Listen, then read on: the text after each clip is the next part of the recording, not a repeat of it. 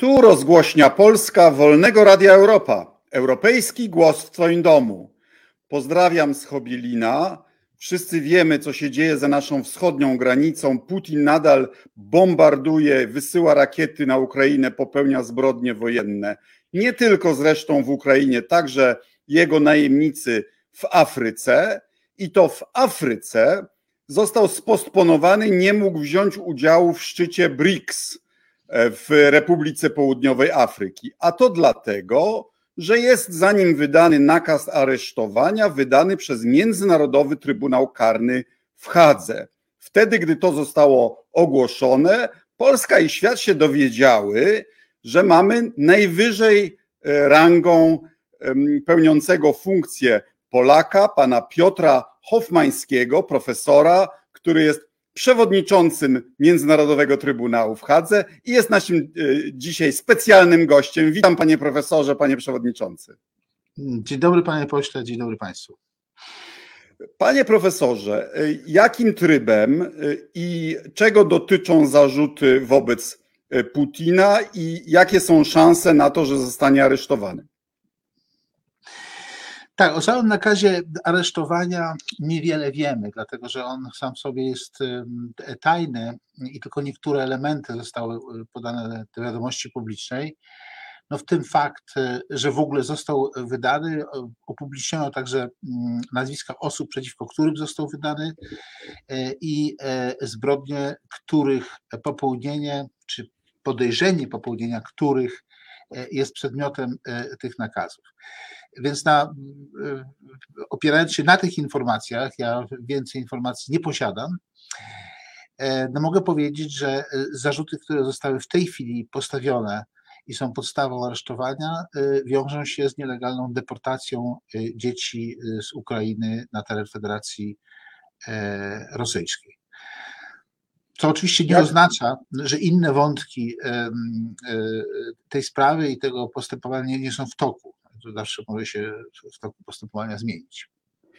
Jak rozumiem, wynika to z tego, że Rosja nie jest członkiem Trybunału, ale jego jurysdykcji poddała się Ukraina, a y, deportacja dzieci z terenów okupowanych jest jedną ze zbrodni, które ściga Trybunał. Y, y, ludobójstwo, zbrodnie wojenne, zbrodnie przeciwko ludzkości. I tutaj jury, y, Trybunał ma jurysdykcję, prawda? Tak, e, Rosja nie jest e, w istocie stroną statutu rzymskiego, nie jest również w pełni członkiem e, statutu rzymskiego czy systemu statutu rzymskiego Ukraina, ale jak słusznie pan zauważył, poddała się jurysdykcji Trybunału, czyli jakby podzieliła się swoją suwerenną jurysdykcją z Trybunałem, otwierając możliwość ścigania zbrodni przewidzianych w statucie e, rzymskim e, Trybunałowi. Czyli decydującym kryterium jest kryterium terytorium. Mamy jurysdykcję w odniesieniu do trzech rodzajów wymienionych przez Pana zbrodni, popełnionych na terenie Ukrainy w okresie od 1914 roku, bo taką deklarację złożyła Ukraina. Kto może zgłaszać e, podejrzenia o popełnienie y, tych ciężkich zbrodni i jakim trybem są one rozpatrywane? Podejrzenie może złożyć, e, poinformować o istnieniu podejrzenia, czy poinformować Trybunał o faktach, które mogłyby takie podejrzenia wspierać, może każdy. Może każde takie informacji otrzymujemy setki, jeśli nie tysiące dziennie. To są informacje od osób prywatnych, to są informacje od e, organizacji pozarządowych, ale również to są informacje pochodzące od czynników oficjalnych. Natomiast samo złożenie informacji oczywiście nie otwiera jeszcze postępowania. Tu potrzebne jest uruchomienie jednego z czterech możliwych trybów, w jakich to postępowanie startuje. Mogę powiedzieć o nich krótko. Mm, więc jeden z nich polega na tym, że to państwa zwracają się do prokuratora Trybunału o wszczęcie postępowania i ten, sprawdzając faktyczne podstawy podejrzeń, podejmuje decyzję. Drugi tryb polega na tym, że prokurator z własnej inicjatywy analizuje otrzymane informacje i może wszcząć śledztwo, z tym, że w tym wypadku decyzja o wszczęciu śledztwa wymaga autoryzacji sędziów Izby Przedsądowej. No jest w końcu trzeci tryb, to jest tryb związany z funkcjonowaniem Rady Bezpieczeństwa ONZ. Wiecie, Rada Bezpieczeństwa ONZ bez względu na inne ograniczenia może zwrócić się do Trybunału o ściganie zbrodni podlegających jurysdykcji y, statutu, no nawet jeśli zostały popełnione na terenie państw, które nie są, e, nie są e, stronami tego traktatu. Ale jak pan wie, oczywiście w tym przypadku rzecz jest skomplikowana, ponieważ są państwa, które e, są stałymi członkami z prawem weta w Radzie Bezpieczeństwa i podjęcie takiej decyzji, no w szczególności jeżeli E, jeżeli w grę wchodzi, mm, w grę wchodzi e, konflikt wywołany przez jednego, jedno z tych państw, e, no oczywiście napotka zasadnicze trudności. Ile spraw już było badanych przez Trybunał czy, czy jego prokuratorów? Ile już znalazło się na wokandzie, a ile zakończyło się wyrokiem i ile się toczy? E, w sumie e,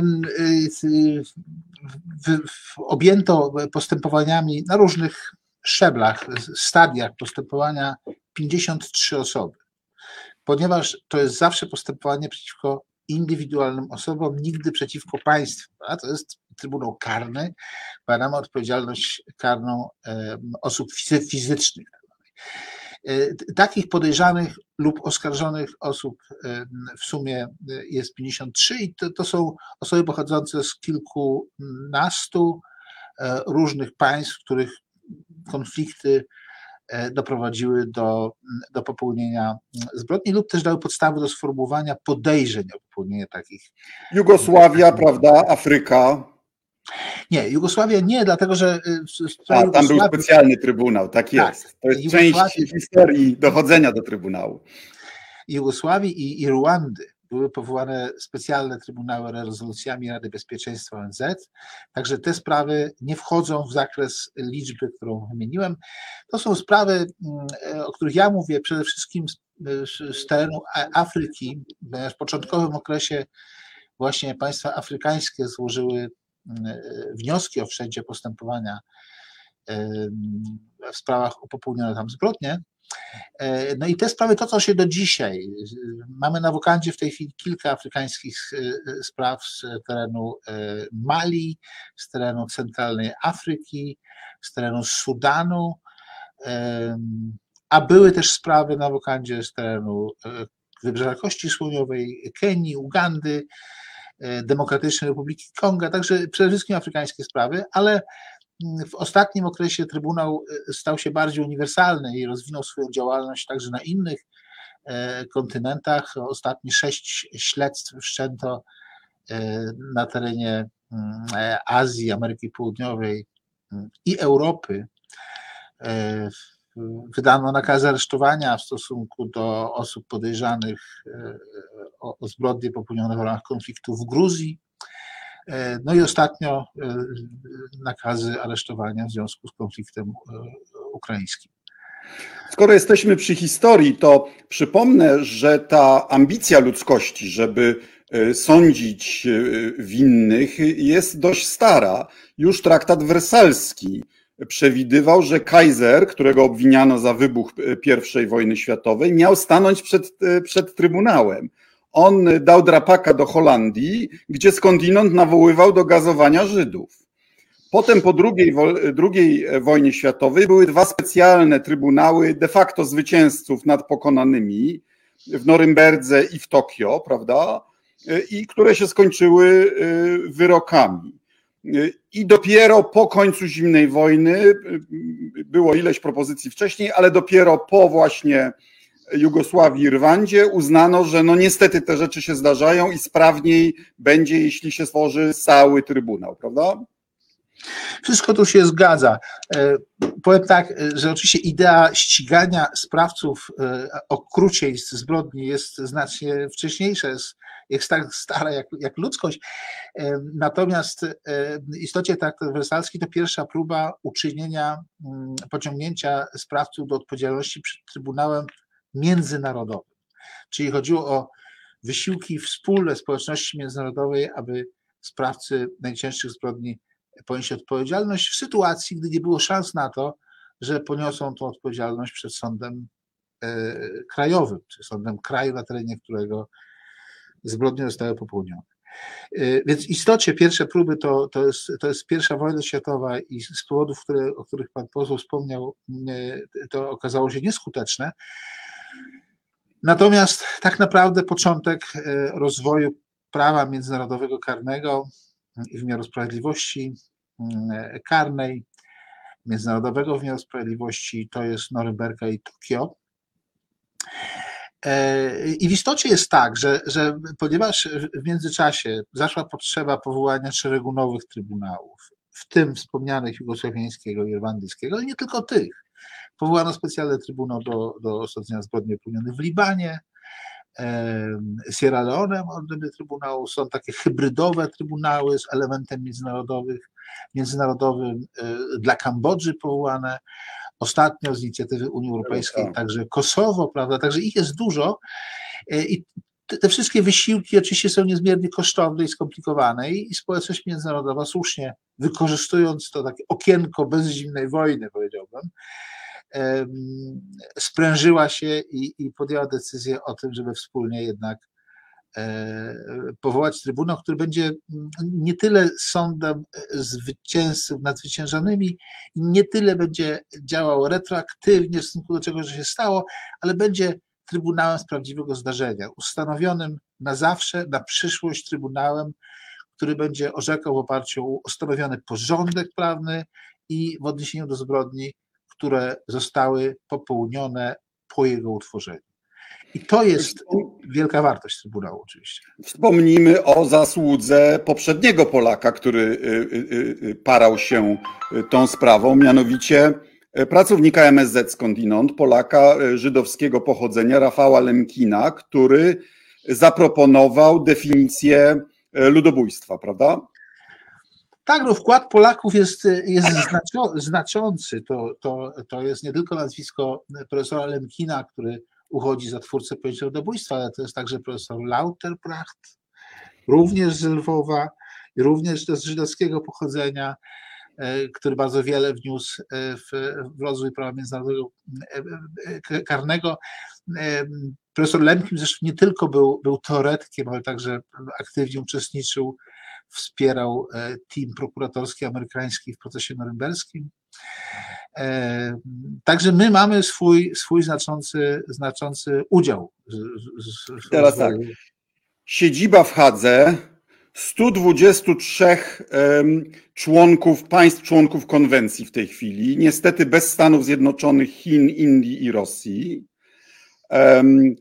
Budżet około 150 milionów dolarów rocznie, tak? Własne więzienie, dobrze mówię? Niezupełnie. Aha. Budżet ciut, budżet ciut wyższy już, e, inflacja dopada również nas. Okej. Okay. E, I teraz Natomiast... jaka, jaka struktura organizacyjna i jakie możliwości egzekwowania swoich decyzji? To jest wiele pytań w jednym, ale istocie mamy 123 y, y, państwa, które y, ratyfikowały, powiadam ratyfikowały, nie podpisały, bo tych jest więcej, ratyfikowały statut rzymski i są pełnoprawnymi członkami tego systemu.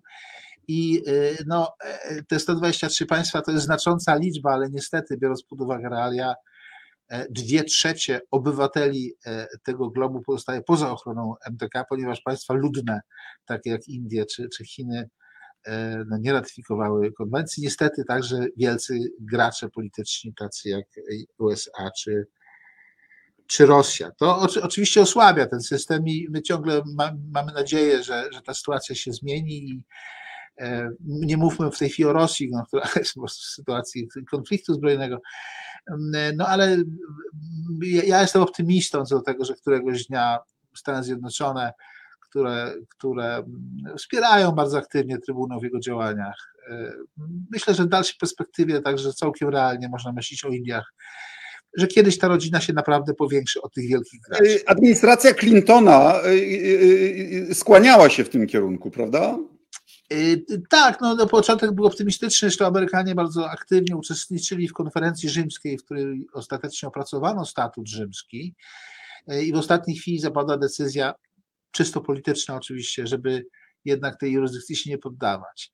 Różne były okresy w stosunku ze Stanami. Administracja Trumpa to jest okres, kiedy, e, kiedy stosowano sankcje personalne w stosunku do personelu e, e, Trybunału, utrudniano operacje finansowe Trybunału. Bardzo trudna sytuacja.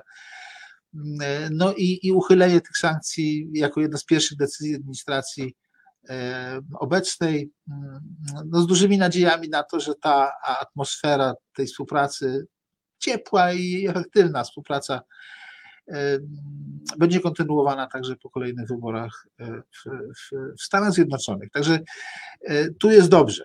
Tu jest, na, na tym odcinku jest, jest e, dobrze. To, to jest pierwsze pytanie. Jest kilka innych pan zadał. Chodzi o całą strukturę samego Trybunału. To jest organizacja, która, która y, y, no w sumie y, zatrudnia ponad tysiąc osób.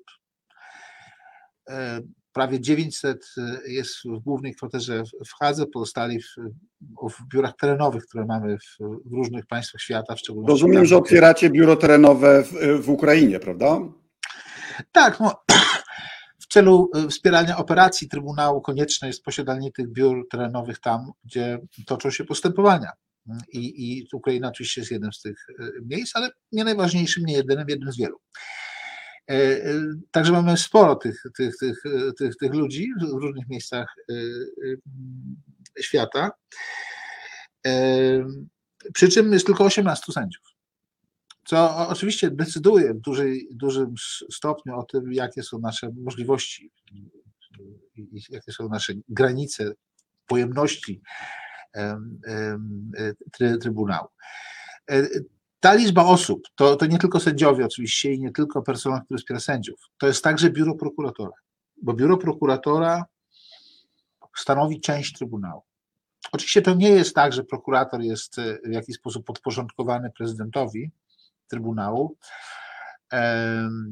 On jest organem niezależnym, ale mamy tak zwaną One Court Principle, czyli jeden sąd jako zasada funkcjonowania e, i tego się trzymam. Bardzo ważnym organem, e, kluczowym organem, powiedziałbym, jest e, kancelaria, czyli registry, które wspiera działalność y, i sędziów, i y, biura prokuratora, no a przede wszystkim odpowiada za takie kwestie jak wykonanie orzeczeń oraz współpraca z, z, z państwami, y, stronami statutu, także z innymi państwami świata, bo przecież mamy i także i taką współpracę.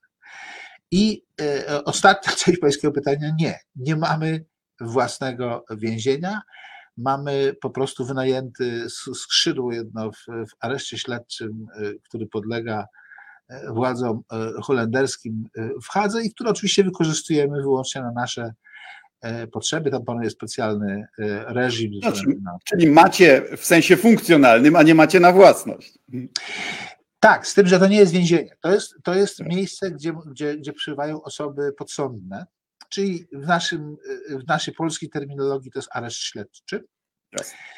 Natomiast my nie wykonujemy mm, y, naszych wyroków i, i, to jest ta część y, y, naszej działalności, która pozostawiona jest państwom stroną statutu. Państwa, które ratyfikowały statut, są zobowiązane do pełnej współpracy mm, z Trybunałem e, i to obejmuje na przykład wykonywanie nakazów aresztowania, wspieranie Trybunału w zakresie zbierania mm, dowodów, e, ale także współpracę w zakresie wykonania e, orzeczeń poprzez udostępnienie na przykład swoich zakładów penitencjarnych.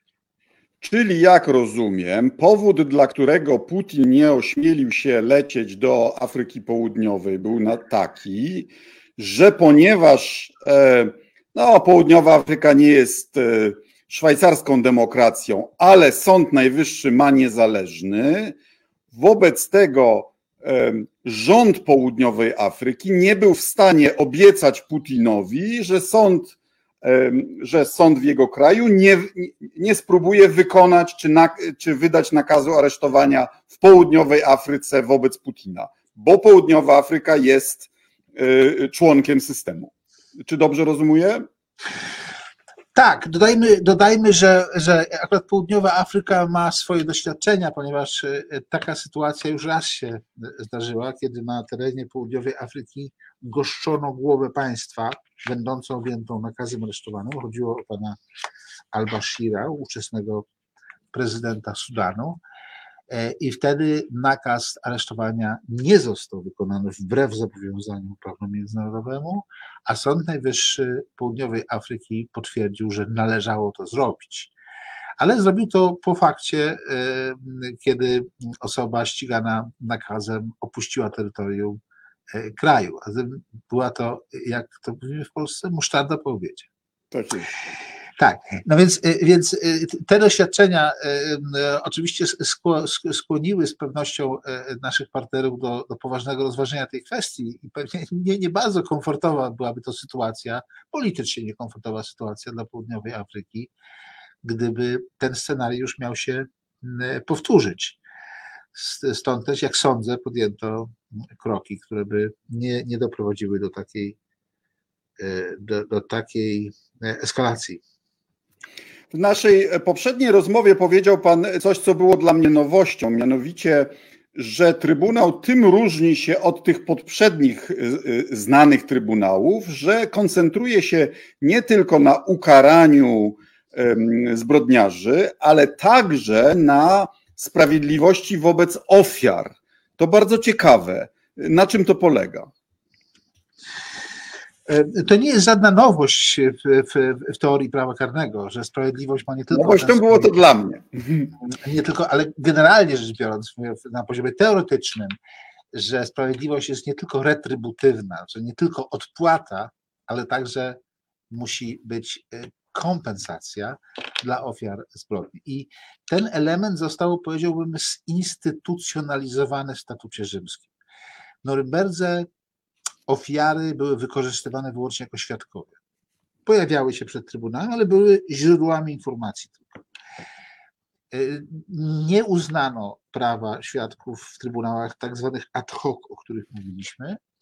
Natomiast statut rzymski od początku założył, że e, ofiary zbrodni mają nie tylko prawo do uczestniczenia w postępowaniu, jako pełnoprawny uczestnik tego postępowania, znaczy mają swoich prawnych przedstawicieli, zgłaszają swoje zapatrywania w odniesieniu do kwestii podlegających rozstrzygnięciu, składają, zgłaszają wnioski, ale także mają prawo do reparacji, czyli do odszkodowania za szkody poniesione w wyniku popełnionych e, zbrodni. Czyli Trybunał orzeka nie tylko o odpowiedzialności karnej, ale także o odpowiedzialności, którą byśmy nazwali no, odpowiedzialności cywilną tak naprawdę.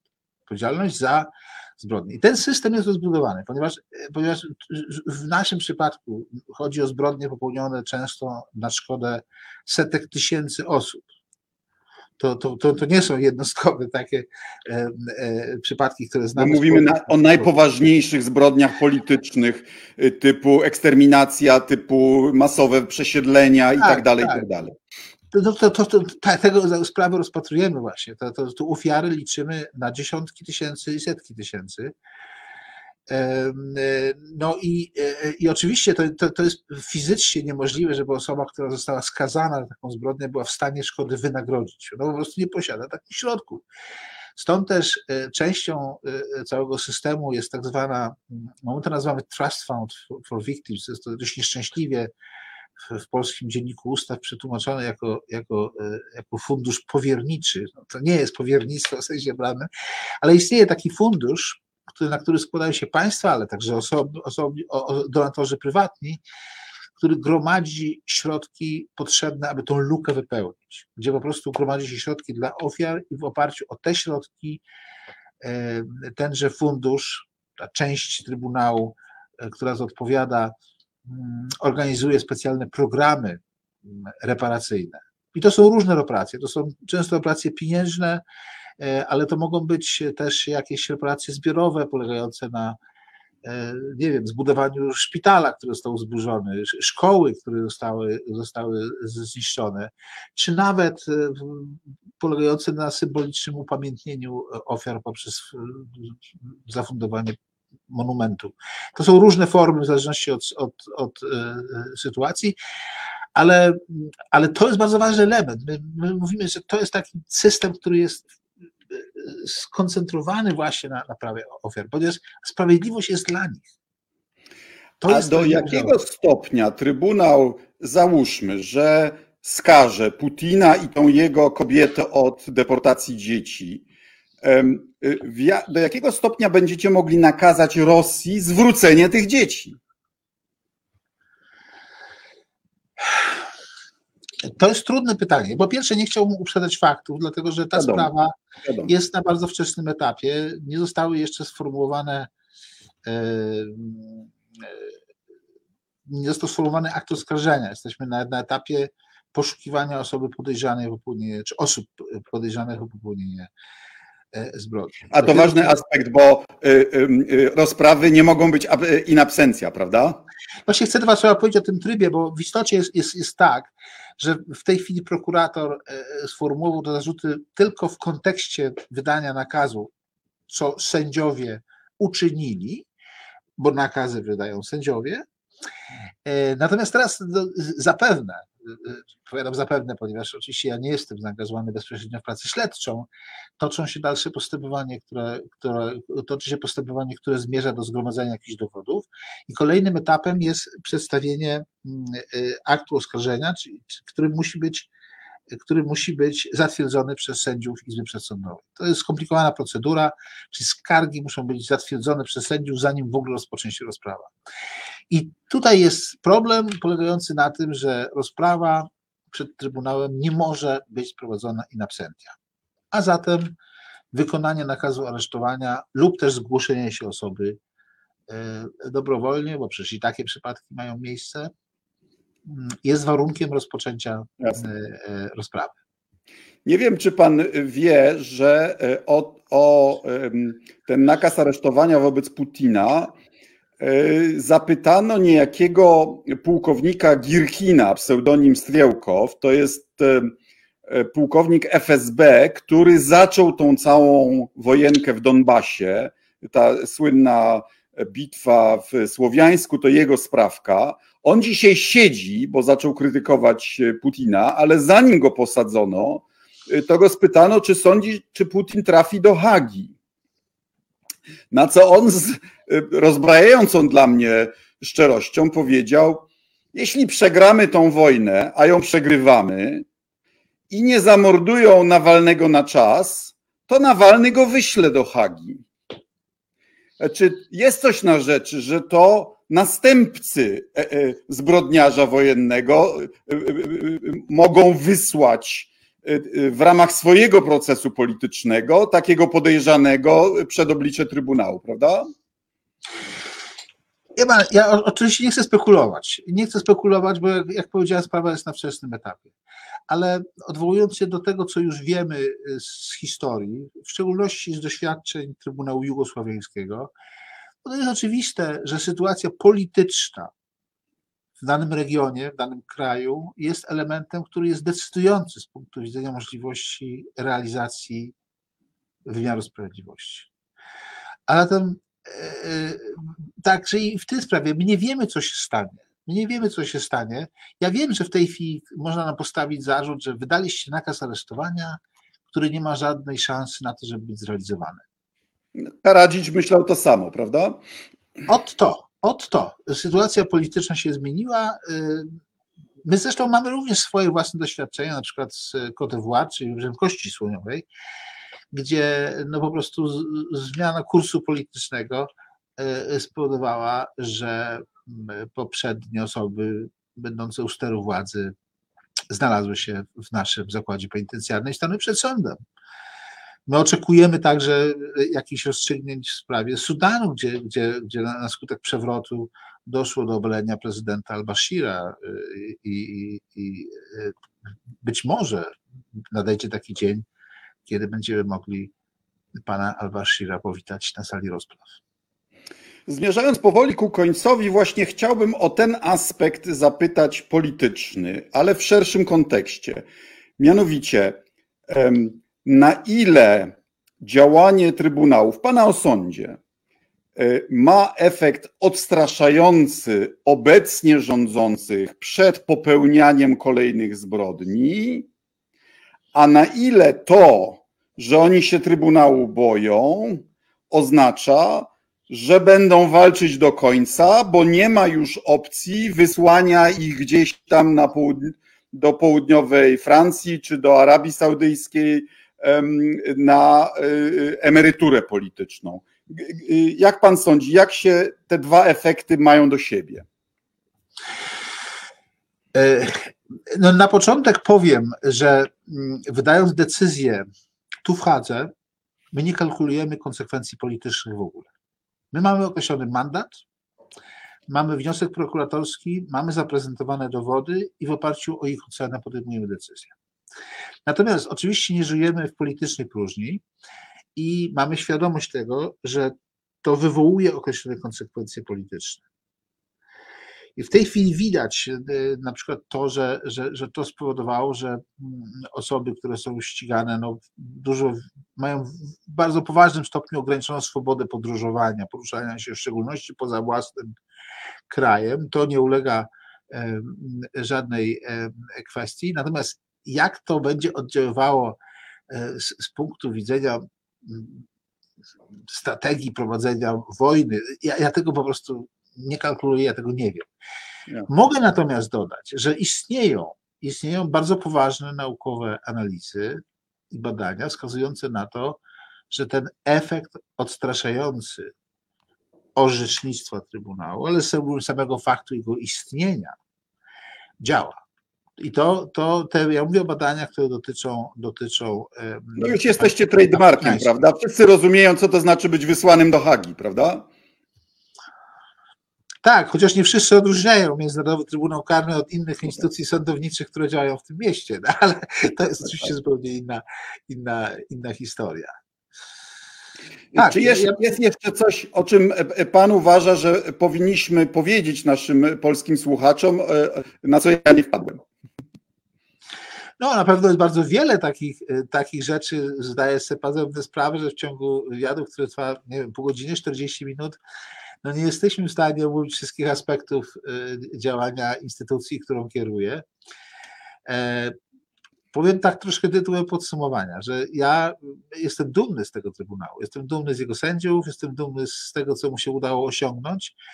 Mamy wielu krytyków oczywiście, ale jak to z sądem, zawsze połowa e, stron jest zadowolona, a połowa nie jest zadowolona z tego, co robimy i z tego, jaki jest tego wynik. Także e, to, to trzeba wkalkulować. E, natomiast e, z takiej szerszej perspektywie ja myślę, że, że, że społeczność międzynarodowa podjęła trafne działania. Ten krok jest słuszny i, i no po prostu potrzebny jest taki wentyl, potrzebny jest taki, taki trybunał, który będzie realizował, który będzie zamykał tą lukę bezkarności w sytuacji, kiedy wymiar sprawiedliwości nie może być wykonany e, w państwie, na terenie którego zbrodnie zostały popełnione. Ja powiem od siebie, że pan został wybrany najpierw do Trybunału, a potem na jego przewodniczącego w okresie, gdy prestiż Polski, y, polskich prawników, polskiej praworządności rósł. E, pan się profesjonalnie zajmuje badawczo takimi sprawami jak sprawność postępowania karnego, ochrona praw jednostki w procesie karnym, stosowanie środków przymusu. Z tymi sprawami w Polsce ostatnio jest gorzej, e, a nie lepiej. E, mam nadzieję, że w przyszłości znowu Polska będzie e, wzorem do naśladowania dla innych, a Polacy będą zajmowali tak eksponowane stanowiska w systemie międzynarodowym. Ale zakończyć chciałbym akcentem osobistym, bo jesteśmy z szeroko rozumianej Wielkopolski, a mamy pana w ogóle tylko dlatego, że nie wykonano wyroku na pańskim ojcu, który patriotyczną działalność prowadził w czasie II wojny światowej. Proszę nam, proszę się podzielić z nami tą, tą niesamowitą historią. Tak, historia w istocie jest niezwykła. E, ona się mm, e, zaczęła oczywiście, kiedy mój ojciec był jeszcze młodym chłopcem w wieku lat 14 w Wielkopolsce właśnie podjął współpracę ze Związkiem Jaszczurczym. działalności wywiadowczej, oczywiście jako prosty wywiadowca. I w momencie, kiedy siatka została zdekonspirowana, został aresztowany przez Gestapo.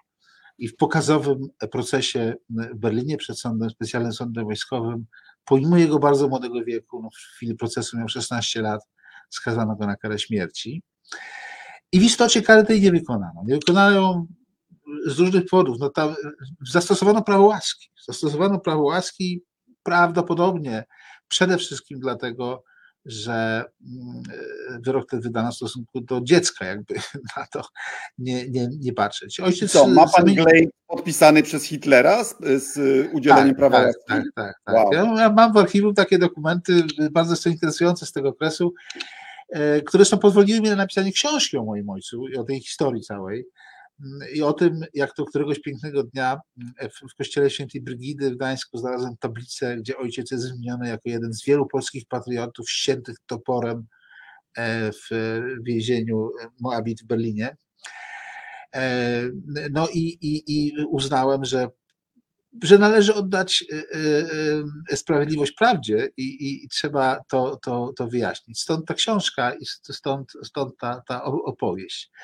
Interesująca, no cóż, y, y, y, w istocie ojciec przeżył tą e, wojnę i dzięki temu mogę, e, mogę dzisiaj z panem, z panem e, rozmawiać. Panie profesorze, panie przewodniczący, to, to co pan robi jest bardzo ważne dla Europy, dla ludzkości.